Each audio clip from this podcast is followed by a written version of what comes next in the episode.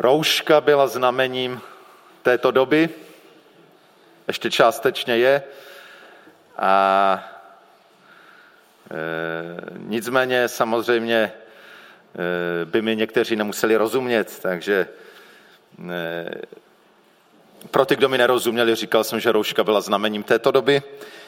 A protože by mi někteří zvlášť starší nerozuměli, tak ji sundám nejenom proto, protože e, můžu, nemusím tu roušku mít, ale nebudu mluvit v roušce, ale budu dneska mluvit o roušce. Takže i proto jsem tímhletím začal, protože to nějak souvisí s tím tématem, které bych chtěl s váma dneska sdílet. E, rouška bylo jedno z nejčastějších slov těch několika minulých měsíců. Vznikaly písně na tohle téma a byly diskuze a dodnes možná jsou nakolik ty roušky opravdu něčemu pomůžou nebo nepomůžou. Na to jsou velmi rozdílné názory od jednoho konce spektra k druhému a o tom určitě dneska mluvit nebudeme.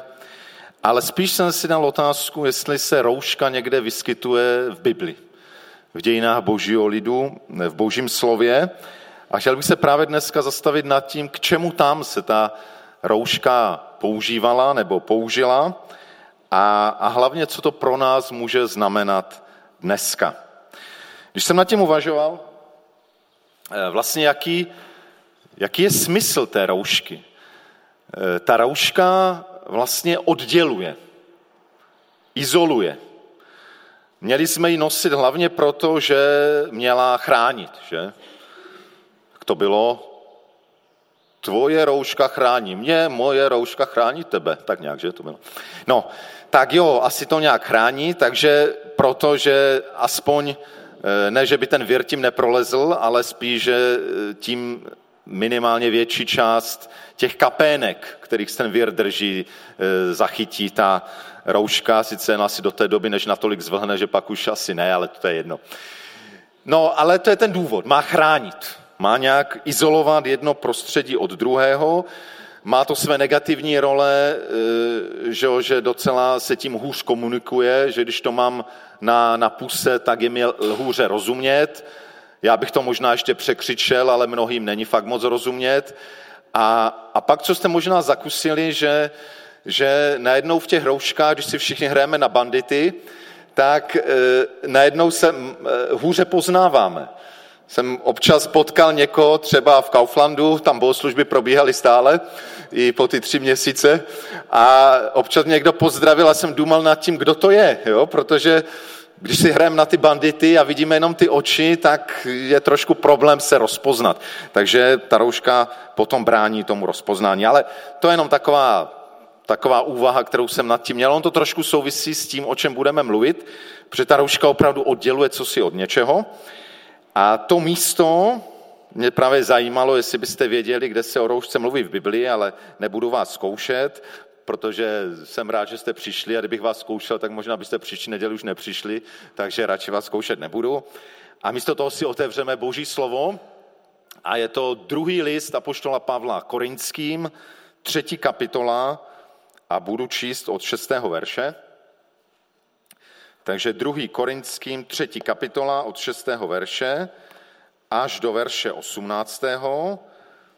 A budu číst eh, z Bible pro 21. století a ten hlavní důvod, proč dneska ji používám, protože ona tam právě používá to slovo rouška. Zatímco jiné překlady tam překlady třeba závoj nebo zastření. A tak já se budu držet roušky. Takže čtu 2. Korinským 3. kapitola od 6. verše až do konce kapitoly. Eh, Bůh nás učinil způsobilými služebníky nové smlouvy. Ne litery, ale ducha. Litera totiž zabíjí, ale duch oživuje. Litera tesaná do kamene měla svou slávu. Ta se zračila v Mojžišově tváři, na níž synové Izraeli, Izraele kvůli té pomíjející slávě nemohli ani pohlédnout. Jestliže ta služba byla tak slavná, ačkoliv vedla ke smrti, oč slavnější je služba ducha. Jestliže služba vedoucí k odsouzení měla svou slávu, služba spravedlnosti má slávu nesrovnatelně větší. To, co tehdy bylo slavné, ve srovnání s touto nesmírnou slávou vlastně ani slavné nebylo. Jestliže to pomíjející přišlo se slávou, oč slavnější je to, co zůstává. Právě díky této naději jsme tak směle otevření. Ne jako Mojžíš, který si zakrýval tvář rouškou, aby synové Izraele nepozorovali konec toho, co mělo pominout. Jejich myšlení se ovšem zatvrdilo. Až do dnešního dne zůstává při čtení staré smlouvy ta rouška neodkrytá. Odnímá se totiž jen v Kristu. Až do dneška jim při čtení Mojžíše na srdci leží rouška, ale jakmile se člověk obrátí k pánu, rouška mizí. Pán je duch a kde je pánův duch, tam je svoboda. My všichni s odkrytou tváří, jako v zrcadle, odrážíme pánovu slávu a tedy jsme pánovým duchem proměňováni k jeho obrazu. Od slávy k slávě.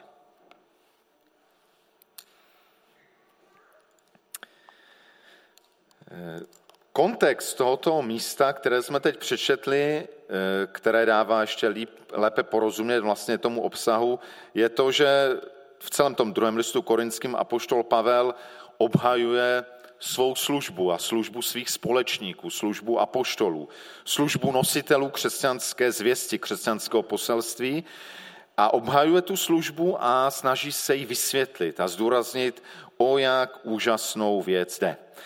A právě v tom textu, který jsem před chviličkou přečetl, se mluvilo o dvou smlouvách a o službách, které vlastně tu smlouvu nějak přinášely, prosazovali. Na jedné straně byla smlouva, kterou apoštol Pavel eh, vlastně jako pojmenoval smlouva litery. Smlouva jakoby pouze toho formálního slova. A oni říká, a je to tam vlastně smlouva, kterou my běžně označujeme eh, starým zákonem. To, co pán Bůh zjevil lidem a dal lidem jako boží slovo v té starozákonní době. A apoštol Pavel říká, že tahle ta smlouva, smlouva litery, je smlouva, která vlastně zabíjí, vede ke smrti. Je to služba smrti. Ne tím, že by pán Bůh dal své slovo proto, aby zabíjelo, ale proto, jak říká poštol Pavel, ta smlouva a ta služba, která téhle smlouvě slouží, je k odsouzení, protože přinášela slovo, které nám ukazovalo náš hřích, naši neschopnost žít podle božích standardů.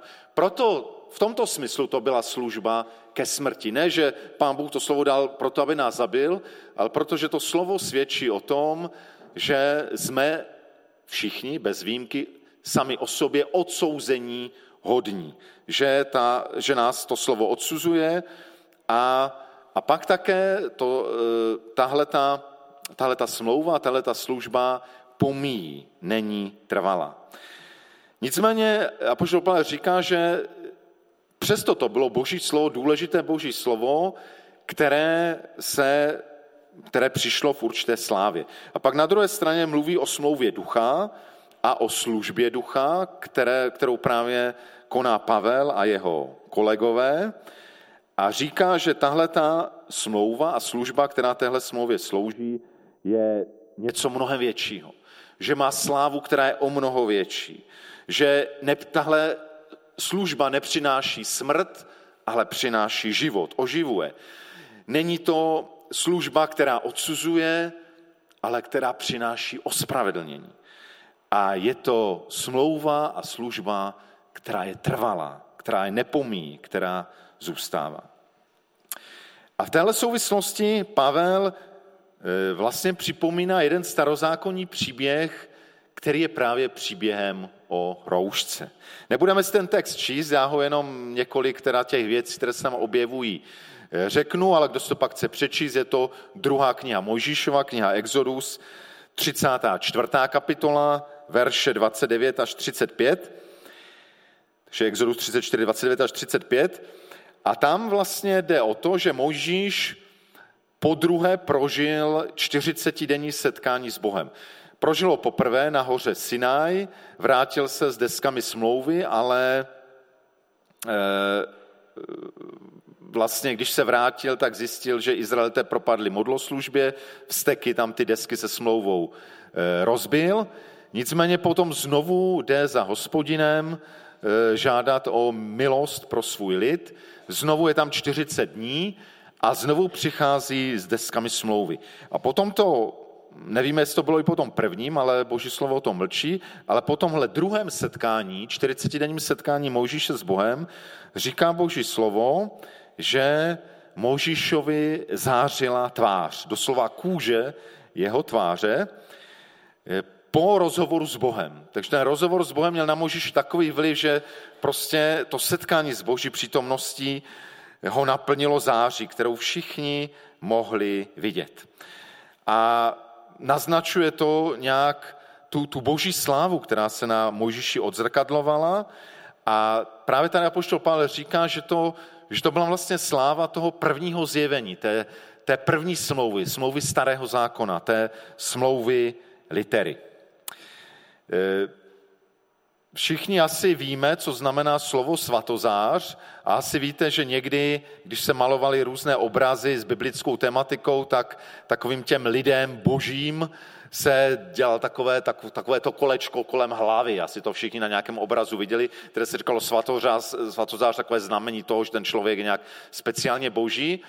E, myslím si, že nikdo v životě neměl takovouhle svatozář, ale mám dojem, že takovouhle svatozář měl právě Mojžíš, ale nebylo to, e, nebyl to žádný takový věneček svítící, který měl kolem hlavy, ale Boží slovo říká, že prostě to vycházelo z něho, přímo z jeho tváře. A Mojžíš se rozhodl na ten obličej dát roušku. Proč to udělal? Nevíme úplně přesně. Z toho textu v Exodu se zdá, že ten hlavní důvod, proč Mojžíš si kladl na tvář roušku, bylo, že Izraelité měli z něho strach. Konec konců je to přirozené. Představte si, že by někdo s vám, za, za váma přišel a teď by eh, jeho zář zářila jako stovatová žárovka tak asi eh, by to v první chvíli nikoho z nás tomu člověku nepřitahovalo, ale spíš by jsme od něho utíkali, anebo si říkali, člověče, co máš za zvláštní nemoc, jdi za doktorem, ať s tebou něco udělá. No, Izraelité evidentně se báli, to se v tom textu říká, takže to může být první důvod. Takový nejpřirozenější, že, že Možíš chtěl něco těm lidem sdělit, takže nechtěl, aby se rozprchli, tak proto si tu roušku dával. Ale Apoštol Pavel v tomhle textu, který jsme četli, jakoby objevil, nebo mu možná boží duch zjevil, jakoby ještě jiný důvod, proč si tu roušku dával a, a to, že ta zář, která šla z Možíšovy tváře, nebyla, jak bychom řekli my fyzici, konstantní, ale postupně s časem klesala, zdá se. Takže e, Pavel tvrdí, že, že ten důvod, proč si Mojžíš dával roušku na tvář, bylo, aby lidé neviděli, jak se ta sláva, kterou on přijal od Boha, nějak postupně ztrácí. A zdá se, že Mojžíš si tu roušku sundával při dvou příležitostech a zřejmě tak, jak mu porodila, poradila státní hygienická komise, ne, ne, ne, tam nešlo koronavir, tam byly jiné důvody, takže asi tak, jak mu to pán Bůh řekl, On tu roušku od, e, dával pryč, když se šel setkat s Bohem, ale zdá se, že taky dával pryč, když mluvil s lidmi. Asi proto, aby mu taky dobře rozuměli. Takže to je rouška, tak jak ji měl Mojžíš. A apoštol Pavel dává zvláštní teologický význam téhle, téhle roušce a říká tam zvláštní slova, že podobně Izraelité dodnes mají roušku na svém srdci a na své mysli, když se čte právě text, když se čtou texty starého zákona. A vlastně říká, že tahle rouška způsobuje, že Izraelité nerozumí, o čem vlastně ty texty jsou. A že nerozumí, k čemu je ty texty mají vést. Že mají vést k Pánu Ježíši Kristu. Zdá se mi, že Pavel tu naznačuje a ještě říká zvláštní věc, že ty roušky, v té 21 to není tak výrazné, ale všechny jiné příklady to říkají dost jasně, že ta samá rouška, kterou měl Mojžíš na tváři, on říká, to je ta samá rouška, kterou mají Izraelité na svém srdci a mysli, když čtou písmo a nerozumí mu, nevede ke Kristu. A zdá se mi, že teda ta rouška vlastně dělá to, že odděluje dva světy. Odděluje Mojžíše, který se setkal s Bohem, měl zkušenost s boží přítomností, měl zkušenost s boží slávou a ta způsobila, že mu zářila tvář. A na druhé straně byli Izraelité, kteří bohužel tuhle zkušenost neměli. Sice přijímali nějak, co jim Mouží říkal, ale většinou to přijímali čistě na povrchu a v podstatě to jejich životy neměnilo. Eh, mohli bychom říct, no pán Bůh je nespravedlivý, dal to jenom Mojžíš, nedal to ostatním. No, no to, ono to tak není úplně přesně. Kdybychom četli tu knihu Exodus dříve, tak bychom zjistili, že zdá se, že pán Bůh se chtěl zjevit všem, ale Izraelité řekli, ne, ne, ne, ne, ne, my nechceme slyšet tvůj hlas, tady s Mojžíšem mluv, k němu mluv a on pak bude mluvit k nám. Já myslím, že tam byl ten kořen toho, že Izraelité odmítli to, oni nechtěli vstoupit do téhle zkušenosti. A tak ta rouška vlastně oddělovala svět těch, kteří prožili zkušenost osobního setkání s Bohem, boží přítomnosti, která je začala měnit, a u Mojžíše to projevilo tím, že z něho vycházela záře, od světa těch, kteří prostě tuhle zkušenost neměli. Kteří se slyšeli zvenku, že nějaké to slovo skrze Mojžíše přichází, ale neměli tu zkušenost a vlastně nerozuměli. A Apoštol říká, no a tahle ta rouška, která odděluje tyhle ty dva světy, stále leží na srdcích Izraelitů, kteří nerozumí. Kteří nerozumí vlastně Bohu, nerozumí božímu zjevení. Ale Pavel má východisko. A Pavel říká, ale tahle rouška se odnímá v Kristu. A kousek dál zase říká, kdo se obrátí k pánu, ta rouška mizí, ta rouška se ztrácí. Je jediná jediný způsob, jak může padnout nejenom ta rouška z myslí a srdcí Izraelitů, ale u nás je to stejné.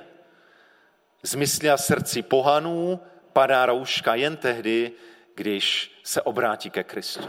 Když, poch, když uvěří, poznají Krista, začnou poznávat, tehdy se ta rouška snímá. Tehdy můžeme vstupovat do boží přítomnosti.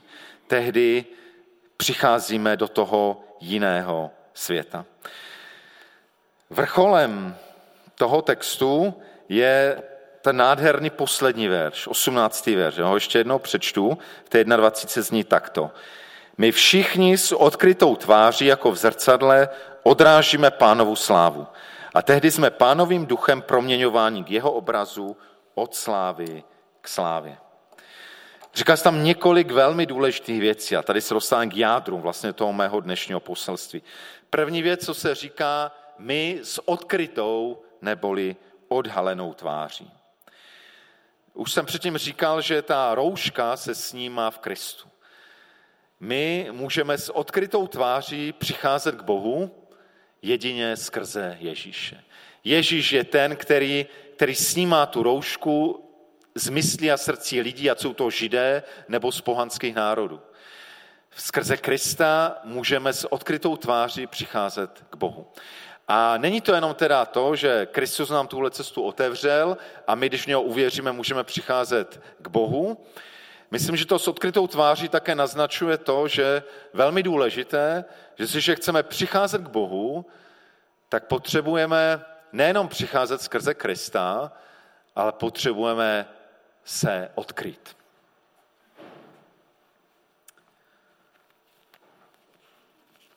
Bohužel, bohužel někdy jako křesťané přicházíme k Pánu Bohu takhle. Dokonce někdy přicházíme ve skafandru, někdy přicházíme s helmou, ale přicházíme. Ale mám pocit, že přicházíme dost zbytečně.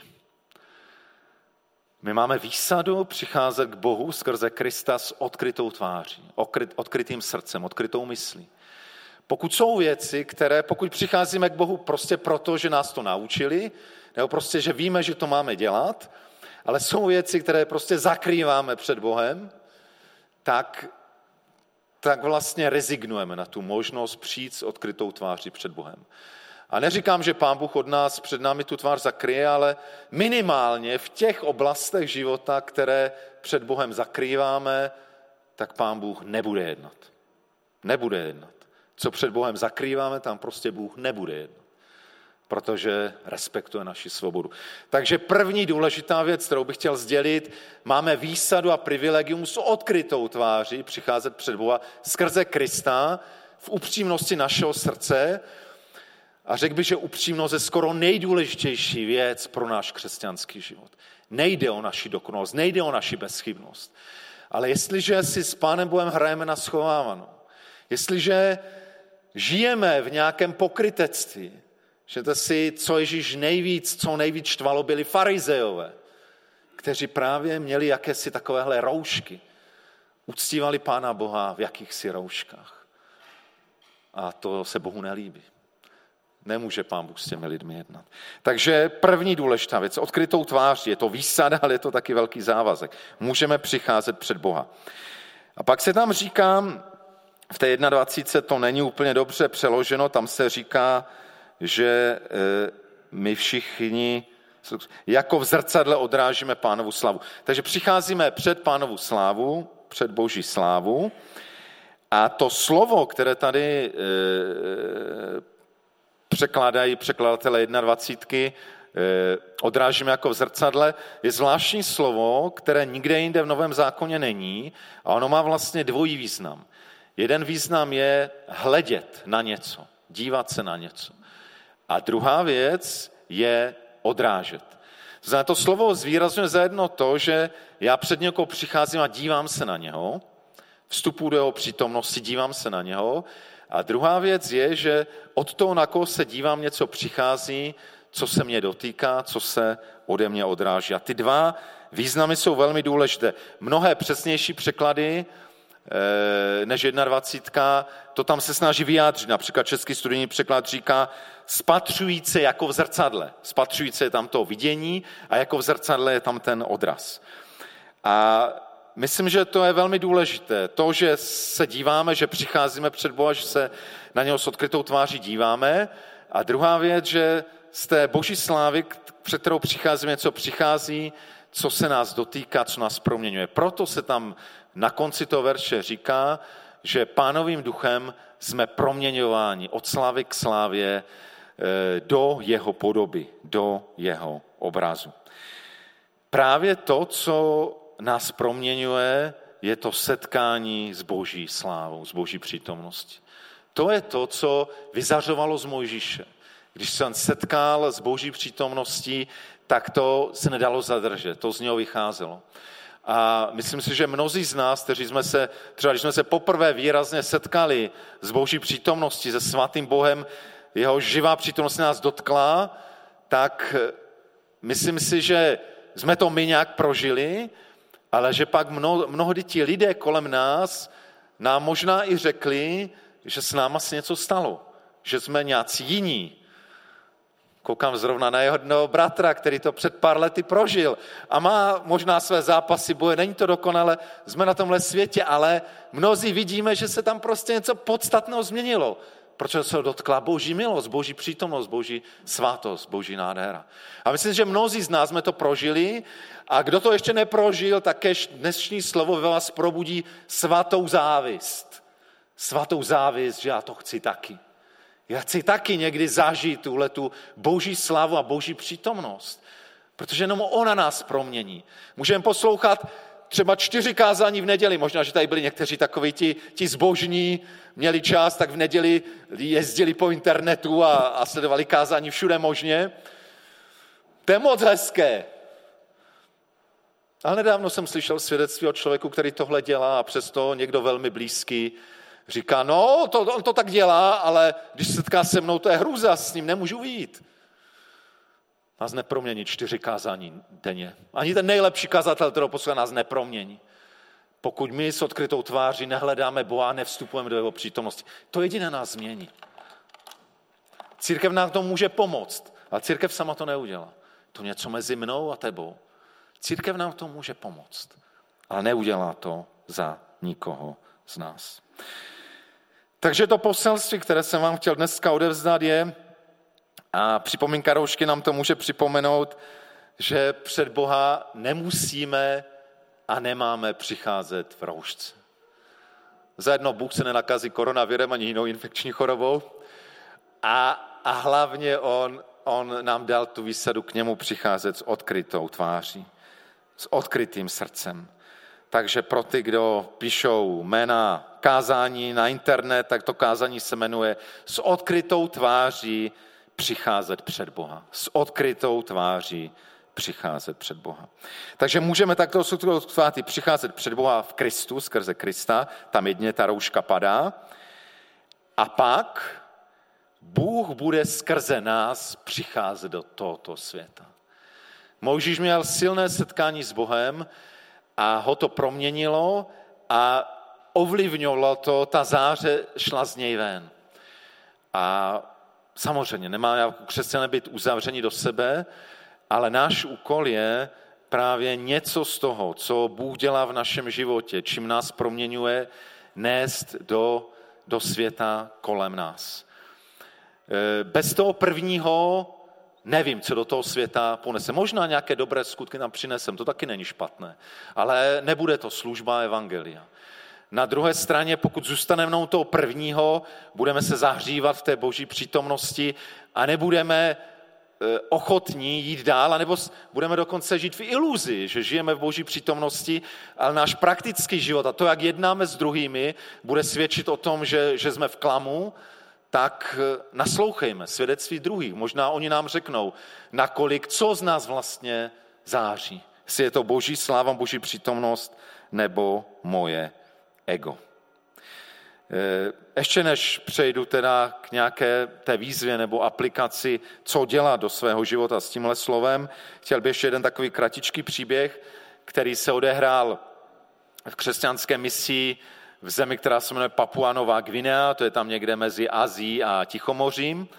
A byl tam nějaký, byli tam nějací křesťané, kteří prováděli misi tam mezi těmi domorodými kmeny, docela se jim dařilo, domorodci se obraceli ke Kristu. A jednou jsem misionář všiml, že po skončení bohoslužby, vždycky po skončení bohoslužby, ten jeden takový, to byl hrdý náčelník toho jednoho domorodého kmene, se tak vždycky bokem postavil, postavil, možná zavřel oči, vypnul tu svou nahou hruď, jo, to tam oblečení moc neměli, nebo na hrudi určitě ne, tak vypěl tu nahou hruď a prostě několik minut tam tak víceméně nehybně stál. A dělal to tak po každé, po každé té bohoslužbě a tak jednou to tomu misionáři nedalo a zeptal se tohle náčelníka, co, co vlastně dělá. A ten náčelník s takovým úsměvem řekl, já pouštím na svou duši slunce. Pouštím na svou duši slunce tak jako se můžeme, můžeme opalovat své tělo na, na sluníčku tom fyzickém, myslím si, že jeden ze smyslů modlitby, stišení, to, že přicházíme před Boha, je, že máme opalovat svého ducha, svou duši. Máme dovolit, aby to Boží skrze jeho slovo, skrze jeho ducha, skrze jeho přítomnost eh, nějak se dotýkalo, aby ta, ta Boží slava, Boží záře se nějak dotýkala nás, aby, abychom abychom se měnili, aby nás to opalovalo a abychom takto proměnění mohli přicházet do světa. Takže možná takové tři věci, které z toho plynou. Kež nás to dnešní poselství povzbudí k tomu, abychom znovu a znovu přicházeli před Boha. A vlastně přicházení před Boha to je každá modlitba. A možná si znovu, protože upadáme do těch stereotypů našich modliteb, zkusme si třeba jak příští týden při každé modlitbě, když přicházím třeba uvědomit si, aha, teď přicházím do přítomnosti svatého Boha. Já nejdu jenom o něco prosit nebo, nebo za něco děkovat, já chci vstoupit do tvé přítomnosti, pane, já chci dovolit, aby něco z té tvé přítomnosti se dotklo mě. Aby mizel můj strach, aby mizely mé obavy, aby mizelo to napětí, které ve mně, aby mizel ten nepokoj. Já vstupuji do jeho přítomnosti, já chci opalovat svou duši, jak říká tam ten náčelník.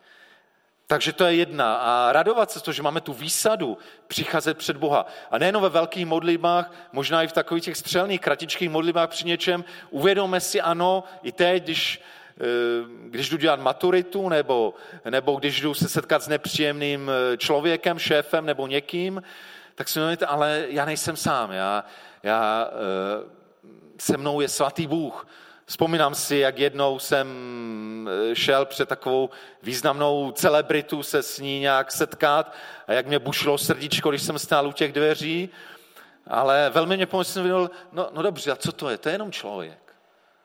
Ale já jsem Boží syn. Já stojím v přítomnosti živého Boha. A myslím si, že to je něco, co může mnohdy vnést spokoj do našich setkání, do, do věcí, z kterých máme respekt, kterých se bojíme. Přicházet před Boha. Ta druhá věc, mít odkrytou tvář. E, vědět, že, že díky Kristu, ne díky tomu, že jsme tak bezchybní, že můžeme s odkrytou tváří přicházet před Boha, ale skrze Krista můžu před něm přicházet a odkrývejme ty roušky. Dávejme mu ty třinácté komnaty, dávejme mu všechno, to pán Bůh stejně o tom ví, ale my mu to potřebujeme odkrývat, aby s tím on mohl jednat. Takže přicházet před Boha, mít odkrytou tvář. A pak to třetí, kež prosme za to, abychom odráželi něco, co od Boha přijímáme do svého okolí. A e, berme to, že, že opravdu pokud e, jsme uvěřili v Krista, nosíme v sobě svatého ducha, že ten svatý duch skrze nás se chce dotýkat lidí v naší práci, v naší škole, v našem sousedství. Modleme se za to a prosme o to, abychom, abychom byli takovými těmi svědky. E, Moužíš sice bral tu roušku, ale tu roušku sundával, když s těmi lidmi mluvil. Možná proto, aby bylo vidět, že to jeho slovo je podepřeno tou autoritou jeho setkání s Bohem. A když mluvíme a jednáme s druhými lidmi tak, že z toho bude znát, že to neděláme jenom z vlastního ega a z vlastní moudrosti, ale že neseme do tohohle světa živého Boha. Přátel, máme obrovskou výsadu. Skrze Krista máme možnost přicházet před živého Boha, máme možnost se s ním denodenně setkávat, takový, jak jsme s odkrytou tváří a máme možnost tohoto živého Boha s jeho slávou přinášet do tohoto světa. Můžeme v něm zářit, možná jako maličká svíčka v temném prostředí, ale i to má svou cenu. Pane Ježíši Kriste, jak ti děkuju za to, že, že skrze tebe máme tu možnost přicházet před Boha, že nám tu cestu otevřel. Děkuji ti, že to není o naší dokonalosti a bezchybnosti, o, naši, o naši, eh, našich neselháních, ale že je to o tom, že ty jsi to všechno vzal na sebe, že ty jsi otevřel skrze svůj kříž a z mrtvých stání cestu eh, k Otci. A tak eh, dej nám radost a vděčnost za to, že takto můžeme s odkrytou tváří přicházet před živého Boha. Moc tě prosím o to, aby nás tahle setkání proměňovala. Prosím tě za ty, kteří ještě nikdy ne, ne, neprožili opravdu tak v takové síle setkání s tvou slávou, s tvou přítomností, aby, aby potom začali víc toužit, aby o to začali volat a aby to mohli prožít. Prosím tě možná za nás, kteří na to vzpomínáme jako na hezkou vzpomínku v minulosti a možná už dlouho nic takového živého, čerstvého nebylo, prosím tě, ať potom práhnem. Prosím tě, ať nejsme tak šediví jako ti lidé kolem nás, ale ať může ta zář nějak z nás zářit. Ať nejsme lidé, kteří se tváříme, že máme roušku, aby ta naše záře lidé neoslepovala a když tu roušku sundáme, aby se zjistilo, že už dávno žádná zář není. Kež můžeme znovu a znovu přicházet do tvé přítomnosti a znovu se naplňovat tou září. I Mojžíš to tak měl. On potřeboval znovu přicházet před tebe, aby ta zář znovu ho mohla eh, rozpálit a rozehřát. Kež i my potom toužíme kež to děláme.